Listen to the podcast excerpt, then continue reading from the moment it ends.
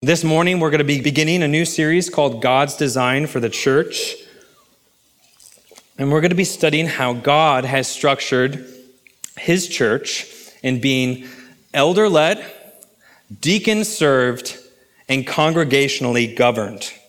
And we're going to look at all of these aspects over the next couple weeks, one at a time. And so this is not going to be your typical sermon where I go through one passage of scripture, but instead we're going to be jumping around a bit, looking at specific texts that provide the biblical grounds for what we're talking about.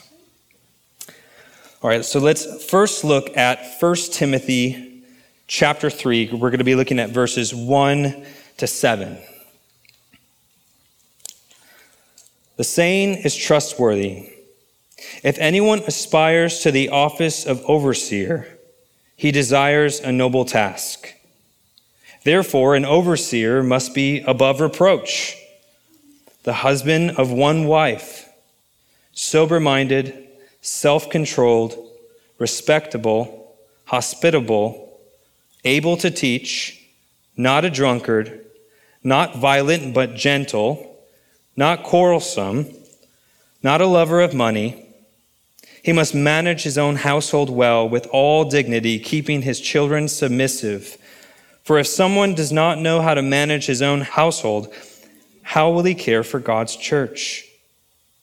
He must not be a recent convert, or he may become puffed up with conceit and fall into the condemnation of the devil. Moreover, he must be well thought of by outsiders, so that he may not fall into disgrace into a snare of the devil.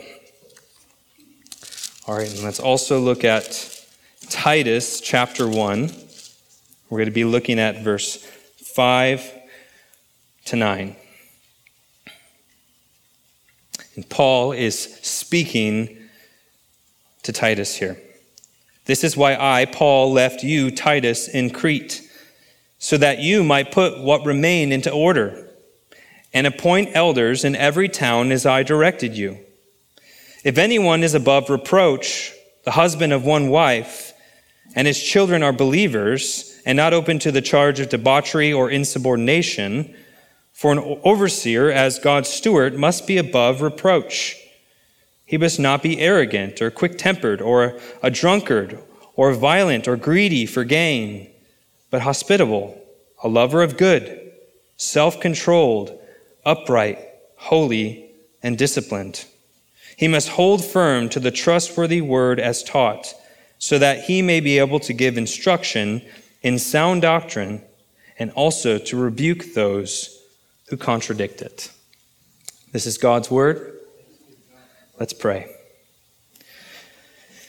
Heavenly Father, as we look at your word this morning and consider how you have structured the leadership of your church, we pray that you would teach us.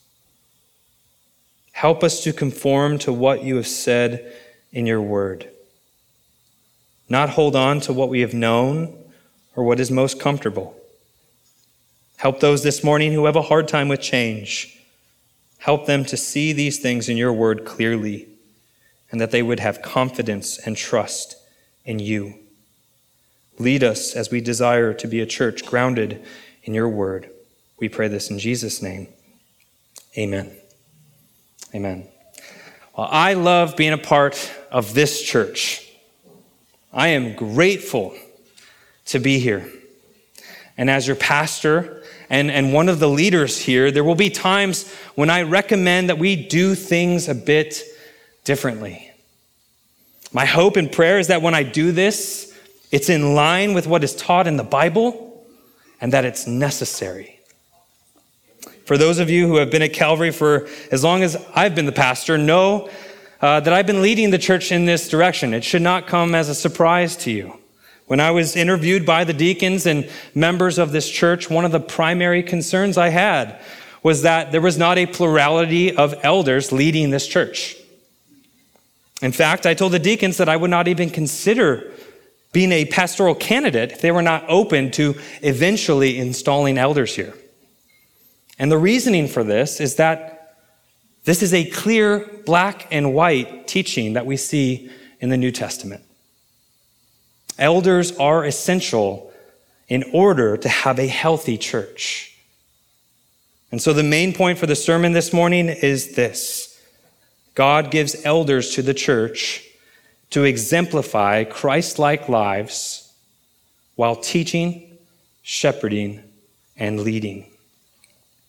God gives elders to the church to exemplify Christ like lives while teaching, shepherding, and leading. I hope as we study God's word this morning that you see the importance of having a plurality of elders and that you understand what the qualifications are and what the roles and responsibilities of an elder are. It's a common misconception that Baptist churches have always been a single pastor led with a deacon body. Historically, Baptist churches have had a plurality of elders. The 1689 London Baptist Confession of Faith recognized both a plurality of elders and a plurality of deacons. Charles Spurgeon's church, the Metropolitan Tabernacle, had a plurality of elders and a plurality of deacons. And the first president of the SBC, W.B. Johnson, said that the plurality of elders is of great importance for the edification of the flock.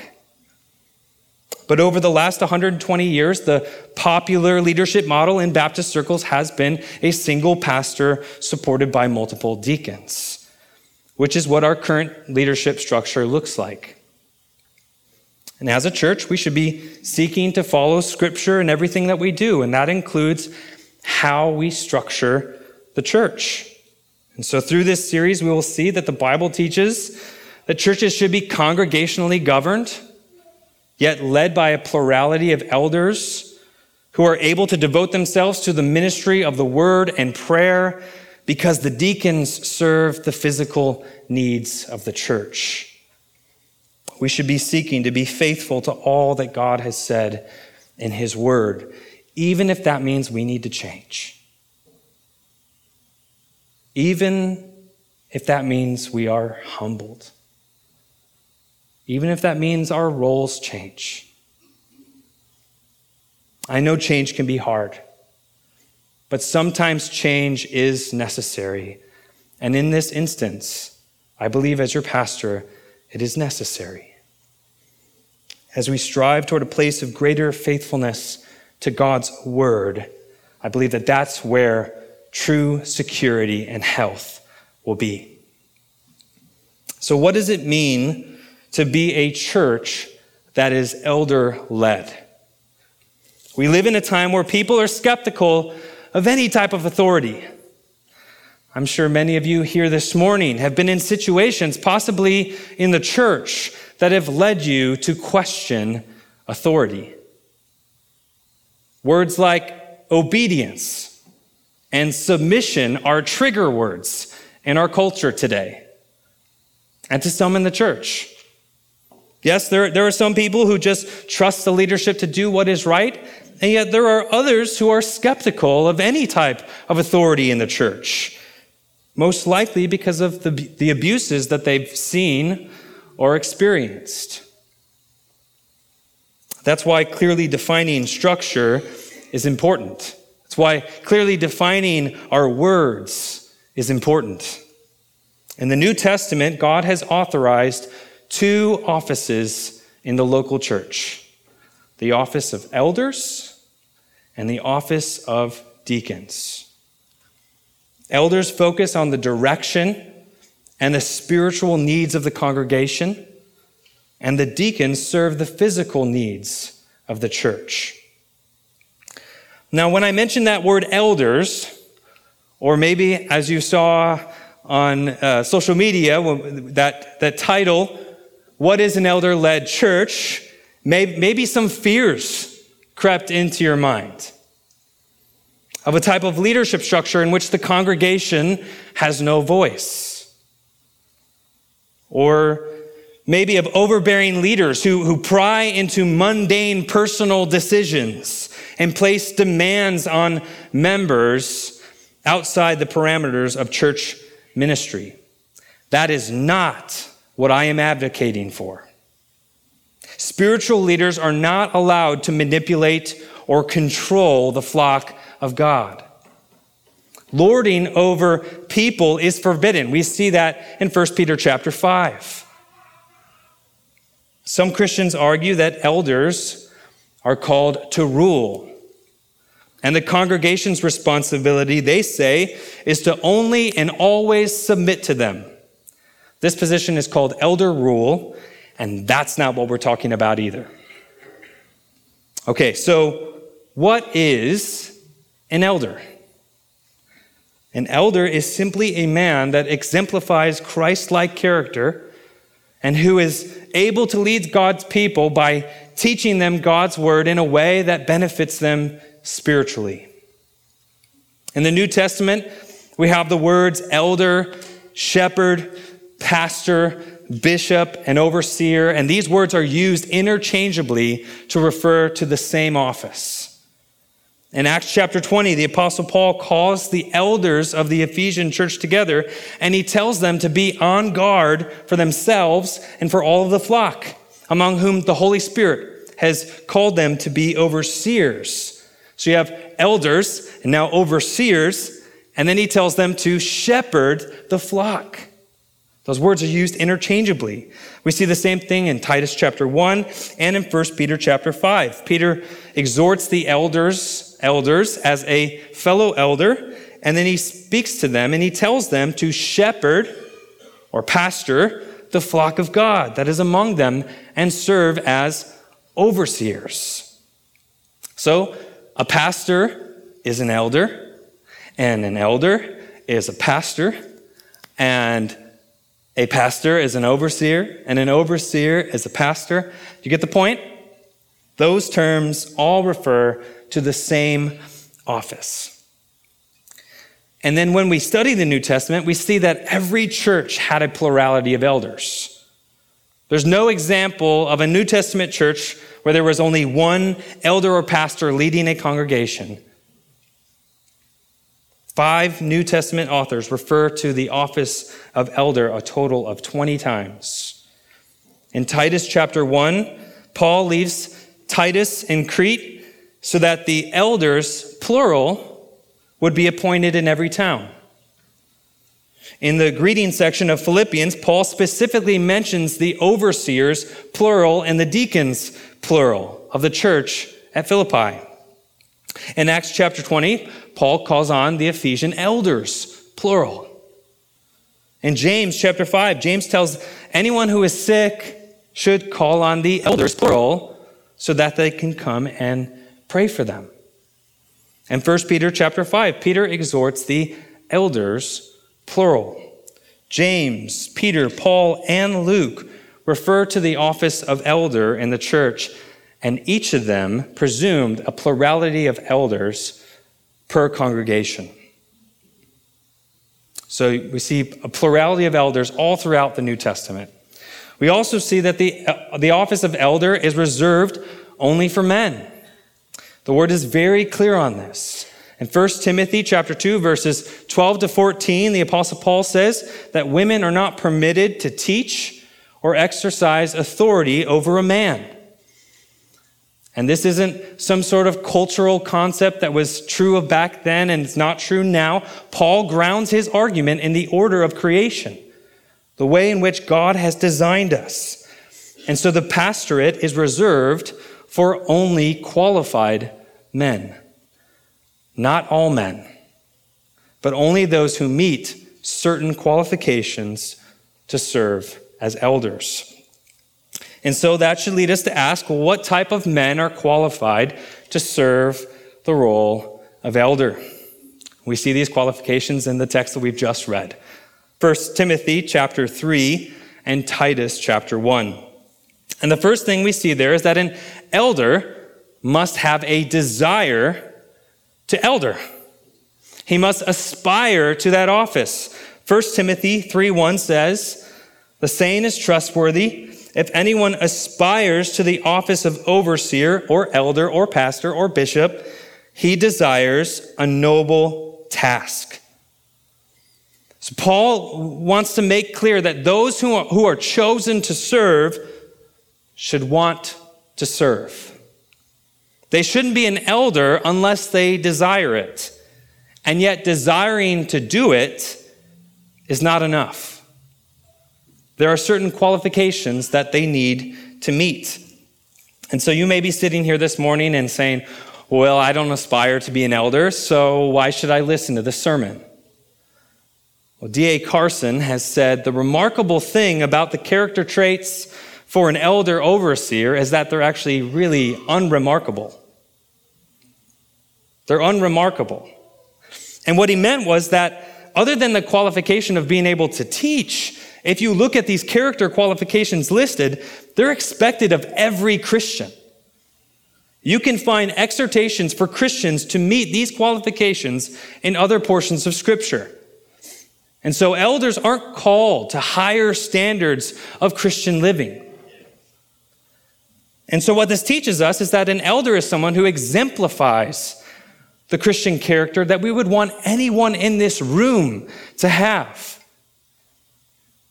Elders are to be examples to the flock. And so, as we go through these qualifications, you have to be thinking two things. One, who are the men in this church who live out and meet these qualifications? And then, two, are these characteristics present in my life? And so the next qualification we see here is that he must be above reproach. We see this in 1 Timothy uh, chapter 3, verse 2, and Titus 1 6. To, to be above reproach means to live a life of godliness or Christ likeness that's visible, visible to others around you, to those in the church and to those outside the church. He, he lives in a way that doesn't allow for others to think badly about the church or the Lord. But this doesn't mean that an elder must be without sin. If that were the case, then no man can serve as an elder or pastor. In fact, the Apostle John says that those who claim to be without sin don't know the truth. So, not only are the fruits of the Spirit and the other qualifications listed below evident in their lives, but when they sin, they confess and repent openly. And so, as we study this list, besides the qualification to be able to teach, we see what this list is doing. It's expanding on what being above reproach is. The qualifications for an elder here are more focused on character than gifting, on who a person is more than what he does. Next on the list, we see that he must be the husband of one wife. 1 Timothy 3 2 and Titus 1 6. In a day where we hear more stories of moral failure within the church, it's important that elders set the example of faithfulness and devotion in their marriages. He must be the husband of one wife. Now, there are many ways that, that people interpret this verse, though. They vary from an elder must be a married man, to he must not be a polygamist, to he must not be remarried, to he must not be divorced. But all of these interpretations overlook the central point of all of these qualifications. What the question is, is can this person serve as an example to us in the area area of marriage and family. The passage says nothing about divorce. And from what we know, Paul, if he wanted to mention it, would have mentioned it. And if you want to be fully literal here, then you would have to conclude that a single person would be disqualified to be an elder. And that would include Paul. It would, he would, it would uh, include Jesus and possibly Timothy would all be disqualified. And if we continue with that logic, then a married person with less than two children would be disqualified because both 1 Timothy and Titus 1 mention the elder's relationship to his children, plural. We don't see other qualifications in the same way that sometimes Christians approach this specific qualification. No one argues that someone who got drunk in college one time is permanently disqualified, or someone who struggled with their temper for a while. Rather, we are to look at that person's present character. All our sins, pre and post conversion, are equally forgiven. But that's not the issue. The issue here is can this person serve as an example as they are today? So, and a better, more literal translation for this verse is that an elder overseer is a one woman man. That's what the Greek is talking about. There, there must be no other woman in his life in which he relates to intimately, whether emotionally or physically, than his wife. and so, if a man is currently faithful to his wife, being above reproach, and has proven himself in that relationship, then it is possible for, for him to become an elder candidate. He must be a one woman man. Next, he must be sober minded. 1 Timothy 3 2. He must be able to think clearly, to think biblically. He must be self controlled. 1 Timothy 3 2 and Titus 1 8. Elders must be disciplined. They don't act rashly or impulsively. They have learned patience and are living lives characterized by order or self controlled. He must be respectable, 1 Timothy 3 2. He must have the respect of others even before he has an office in the church. He must be hospitable, 1 Timothy 3 2 and Titus 1 8. An elder's life and home must be open to others. They welcome strangers and include outsiders. They share their lives and their gifts with others. Because if an elder is to get to know people and invest in their lives and shepherd them, he must take time to build relationships with them. Next, he must be able to teach. 1 Timothy 3 2 and Titus 1 9. Because the ministry of the word is central to the calling of a pastor, elder, he must be able to teach the truths of Scripture in a way that is understood by the church. Able to teach. There's a difference between wanting to teach and able to teach. Uh, in my seminary class the other day, my professor shared a story about a young man who really wanted to be a pastor. And so he was asking the Lord for a sign, which you shouldn't do, okay? Asking the Lord for a sign. Read the Bible, okay? But he was asking the Lord for a sign. And one day he looked up into the sky and he saw a crop dusting plane flying overhead, flying over the cotton fields, and written in the sky were the words PC. And so this young man took this to be a sign from God that he needs to preach Christ. And so he went to his pastor and he told him this story, and the pastor provided the young man an opportunity to preach in the church the next Sunday. And after his sermon, the pastor walked up to the young man and said, Sorry, son, you were mistaken. When you saw in the sky the letters PC, God must have meant that he wants you to pick cotton. So I use that funny illustration to say that just because someone wants to teach doesn't make them able to teach. Willing to teach is not the qualification. You must be able to teach the truth of God's word in a way in which people understand. And this is one of the only qualifications that has to do with gifting.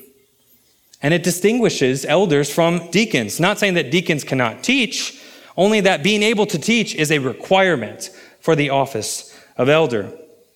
And this doesn't mean that all elders are required to preach on Sunday morning, but they need to be able to rightly handle the Word of God, meaning he knows biblical doctrine well enough to be able to explain it to, clearly to people and to know it well enough to be able to call out false doctrine. Right? We read this earlier. Look at Titus 1 9 again. Paul writes, He must hold firm to the trustworthy word as taught, so that he may be able to give instruction in sound doctrine and also to rebuke those who contradict it. So to be able to teach sound doctrine and also rebuke those who contradict it, meaning they would recognize what is or what are the things that are contradicting it.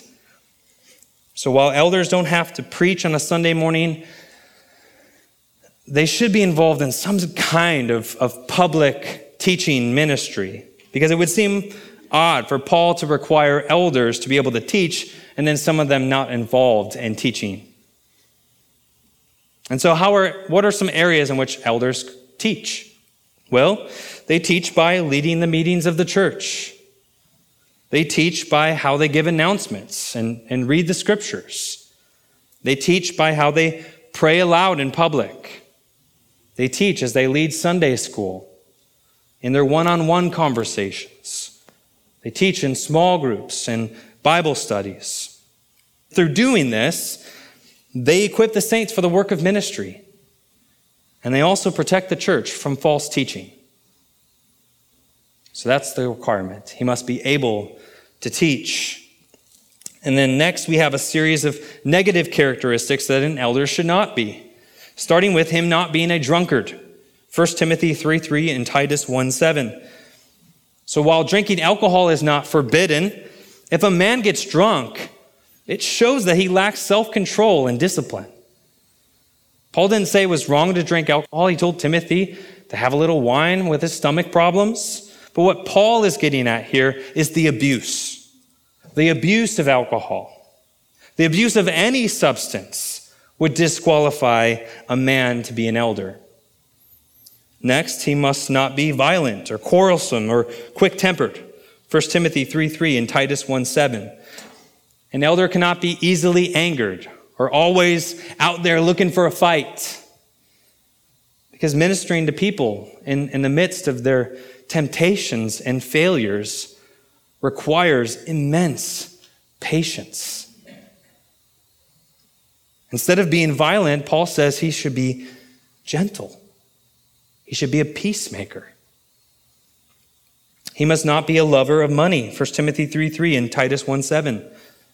The heart is easily captivated by worldly treasures. And leaders who love money are prone to be discontent. They're prone to steward God's resources in a bad way. He should not be a lover of money.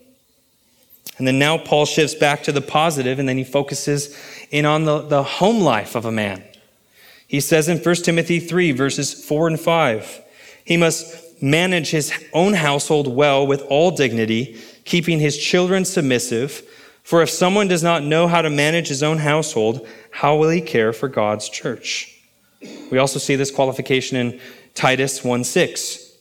But simply put, if an elder cannot lead in his home, he's not going to be able to lead in the church. So he must sacrificially love his wife as Christ loved the church. His wife must respectfully submit to his leadership. And his children must be generally respectful and obedient. Now, now in Titus chapter 1, verse 6, some translators translate the Greek word pistos to believers. So most of our Bibles say, and his children are believers. But a more accurate translation of that Greek word in this instance would be faithful, faithful to their father. Because it seems unlikely that the Apostle Paul would require something a father can't control. The Bible teaches that salvation is of the Lord and that those who believe in Jesus believe because God has regenerated their hearts. A father cannot do that.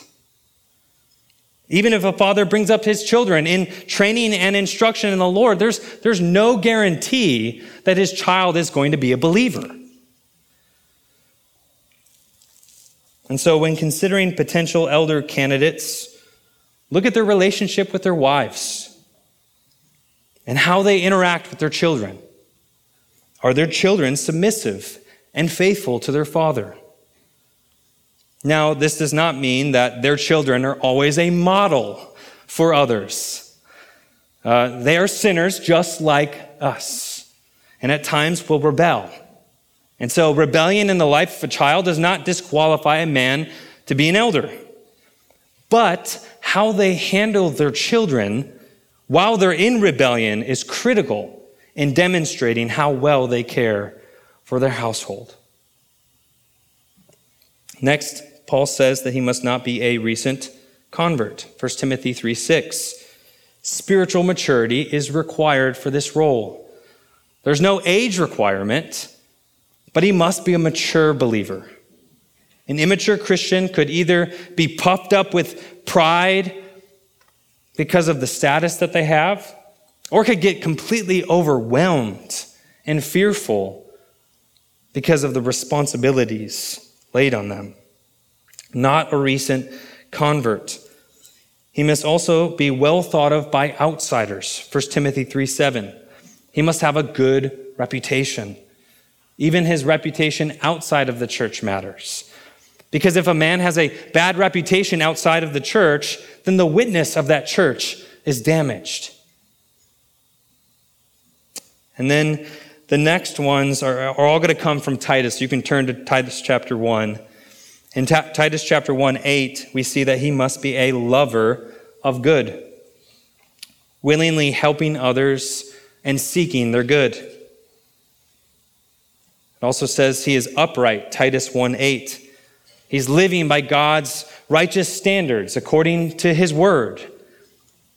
We also see that he must be holy in Titus 1 8. A better translation would be devout. He's a person who is devoted to Jesus Christ and his word, dedicated to glorifying God regardless of what others think, regardless of what the culture says, holy or devout. We also see that he must be disciplined in Titus 1:8. Discipline is, is needed in order to fulfill ministry effectively. And a disciplined man fights against sin, he fights against lust and anger and greed and laziness. And then lastly, in Titus 1:7, we see that he must not be arrogant.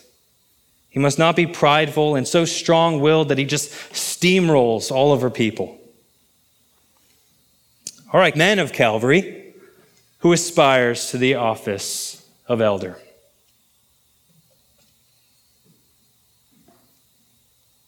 Why is it so important that we focus in on these qualifications? Well, because they're the qualifications that the Lord has put in His Word so that we might be able to identify the men in which He's called.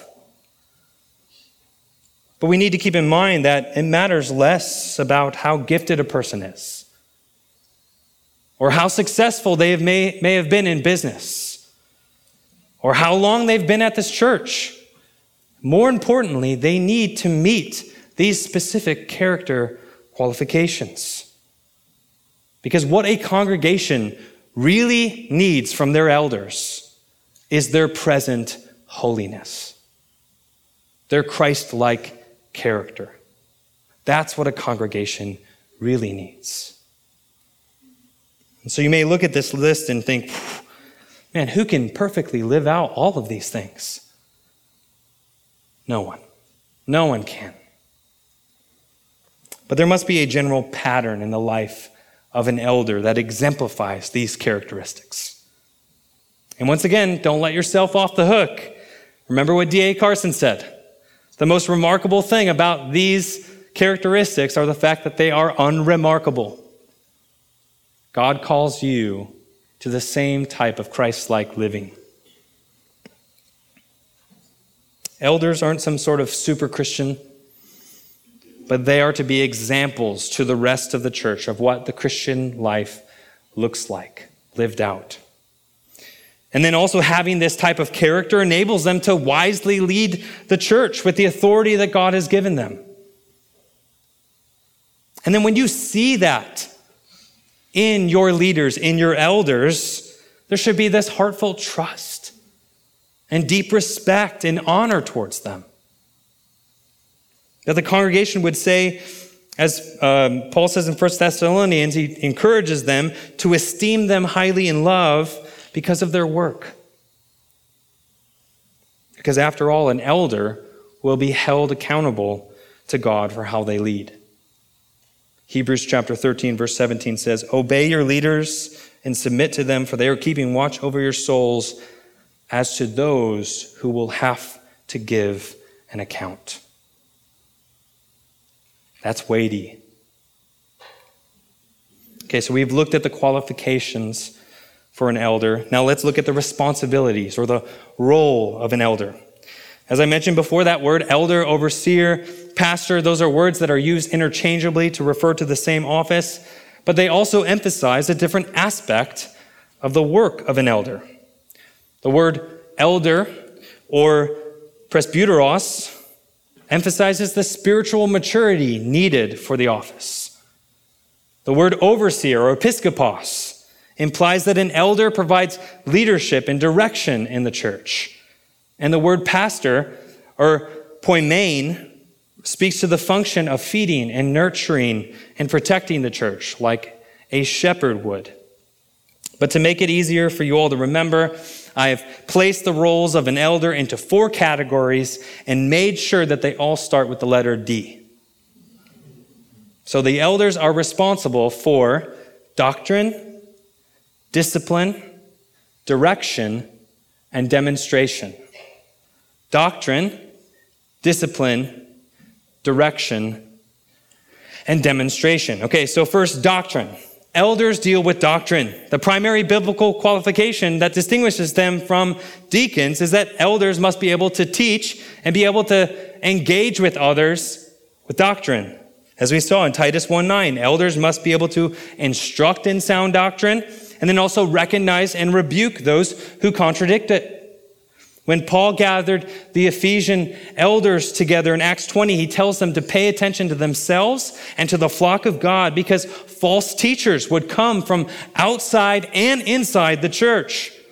Elders protect the doctrine of the church because Satan wants to divide and destroy the church, and sin and false teaching constantly threatens. And so elders are the ones responsible to keep watch. An elder is primarily a teacher. They devote themselves to the public reading of scripture, to exhortation, to teaching. Solid gospel teaching is vital to the health of the church. The word must be preached, and the elders are tasked to preach that word. They are men who know their need for a savior and point others to him. And they also know sound doctrine. They teach it and they protect it. So they're responsible for doctrine. They're also responsible for discipline. And church discipline sometimes gets a bad rep, right? But discipline is a good thing. Discipline is a healthy thing. Church discipline is both proactive and corrective. Elders discipline through discipleship, through training and encouraging people they are shepherds. The Bible calls God's people, describes God's people as sheep and the flock of God. Elders are tasked to love and nurture and care for God's flock as a shepherd would. They visit their people. They provide counseling and minister to them in times of sickness and grief. They help their people grow in the knowledge of the Bible. They teach them how to read it and how to obey it. And then they equip them to disciple others in the church and to preach the gospel to those who need Jesus. So that's the proactive aspect of church discipline. The corrective side of it is the fact that sometimes sheep are difficult and they wander off. Like sheep, we are prone to wander and leave the God we love. Sometimes we are difficult. And so elders are tasked to point out sin in a member's life, helping them see their need for repentance and to turn from that sin. And then there are times when elders need to recommend to the church that someone be removed from membership because of unrepentance. Hebrews 13 says that elders are to keep watch over the souls of their people. doctrine, discipline, and direction. The elders are the overseers and leaders of the church. 1 Peter 5 2, he tells the elders to exercise oversight. This involves decision making, administration, and, and delegating. They are the ones who wrestle through the decisions before they're being brought to the congregation. Even things such as the budget, because they are called to oversee the affairs of the church. They exercise oversight by examining people who desire to become members of the church. They make sure and check and see if they're, they're regenerate believers, making sure that they aren't in some sort of discipline situation from the church that they're coming from. The elders are called to lead the church. In the qualifications, Paul wrote that an elder must be one who manages his household well, and then adds the reason. Right? If he can't manage things at home, how will he care for God's church? The elders are the ones who care for God's church. Elders have authority in the church, and their authority comes from God not the congregation. Although the congregation affirms the elders' calling and authority, God is the one who grants the authority to the elders. Paul told the Ephesian elders in Acts chapter 20 that the Holy Spirit made them overseers. Ephesians 4, verse 11, we see that pastors and teachers are gifts. God gifts elders to the church and gives them authority. And yet, that authority is limited. Elders get their authority from the Word of God. And so when they stray from that Word, they abandon their God given authority. Elders are the leaders of the church with limited authority. I will cover more of this in an upcoming sermon, but the congregation as a whole takes part in governing the church. The congregation as a whole is involved in choosing new leaders. They're involved in church discipline. They're involved in deciding on who is and who isn't a member. And they're the ones who hold the leaders of the church accountable to sound doctrine. But at the same time, the members of a church should follow the elders of the church as they obey the scriptures, as they faithfully teach them and shepherd them. This is why Paul says in 1 Thessalonians to respect those who labor among you and are over you in the Lord, and to esteem them very highly in love because of their work. So you have doctrine, discipline, direction, and lastly, demonstration. We've already talked about this one, but elders are to demonstrate or model the Christian life. As 1 Peter 5 3 says, not to be domineering over those in your charge, but to be examples to the flock. The author of Hebrews chapter 13 verse 7 says, "Remember your leaders, those who spoke to you the word of God. Consider the outcome of their way of life and imitate their faith." Elders are men who lead by the example they set. They live Christ-like lives. And we understand from Acts chapter 6 that elders are to focus on the ministry of the word and prayer. Right? The, we've already talked about this. The ministry of the word can take many forms, but elders also pray. Elders also pray. They pray for the people in their church to grow in the knowledge of God. They, they pray that the flock would know the magnitude of God's love for them in Christ. They pray for the holiness of the saints and that they would put sin to death by the Spirit. They pray for the weak and wayward members. They pray for the sick and those going through trials. And they consistently pray for the advance of the gospel of Jesus Christ.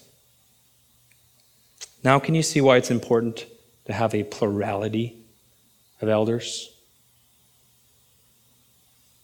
That's a lot to have on one man. Caring for the church is too much for one man or two men to handle. A plurality helps the burden of ministry to be shared. In the New Testament, there is never a single leader governing the church alone. We see example after example of a plurality of elders. Both vocational paid pastors and lay elders are called to oversee and lead the flock. And when this happens, it creates balance and adds to pastoral wisdom no single man possesses all the gifts that are necessary to lead the congregation by themselves. It also provides accountability. Elders are able to hold one another accountable because they all have equal authority. And it also prevents the lead pastor from being the brunt of criticism. Tough decisions can be misperceived, and people can assign false motives. Having a plurality of elders can diffuse the us versus the pastor situations that can arise. So you may be thinking, well, then how many elders should we have? Well, if you turn to, just kidding. The New Testament doesn't give us a specific number. But a church should appoint as many elders as God gives to it. But how many elders a church has is not as important as who the elders are. And because of that, we're not going to move the men serving as deacons into the role of elder.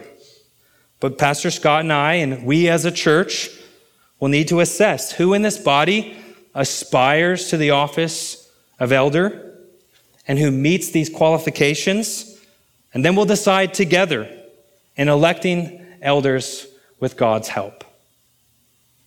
I know that's a lot to take in. And I do believe that as we consider these things and head in this direction as a church, when we follow the New Testament pattern as closely as we can, there is great wisdom. God gives elders to the church to exemplify Christ like lives while teaching, shepherding, and leading. And as we end our time here this morning, let us focus our hearts and minds on our great and chief shepherd, Jesus Christ. Pastors and elders are imperfect under shepherds who have limited authority. Elders need to hold their office with humility, realizing their own sinfulness and weakness and dependence upon the redemptive and sustaining work of Christ. He is the one who has purchased the church with his own blood. He is the one who laid down his life for you to save you from your sins, who loves you, who is watching over you, and who will keep you. He will never fail in shepherding and overseeing his flock. He will never fail at being the perfect example. This is his church, his bride. May we submit to his leadership and look to him. Let's pray. Heavenly Father, we thank you for this time where we have looked at these passages in your word that speak about elders in a local church. I pray that as we consider what you have said in your word, that you would shape our thoughts on church structure and leadership and authority and that your Spirit would work in our hearts. That you would keep us unified as we seek to honor you and follow your word more closely. I pray that you would raise up men to serve as elders in this church. Lord, would you give us wisdom in the days ahead? I thank you for this church, for what you have done over the last 56 years, for what you are doing now, and for what you will do. Lord, we pray for the generations that will come after us, that as we make these changes, that what we do now sets them up to flourish in gospel ministry. And we are thankful for Jesus, who is the cornerstone, our good shepherd and Savior.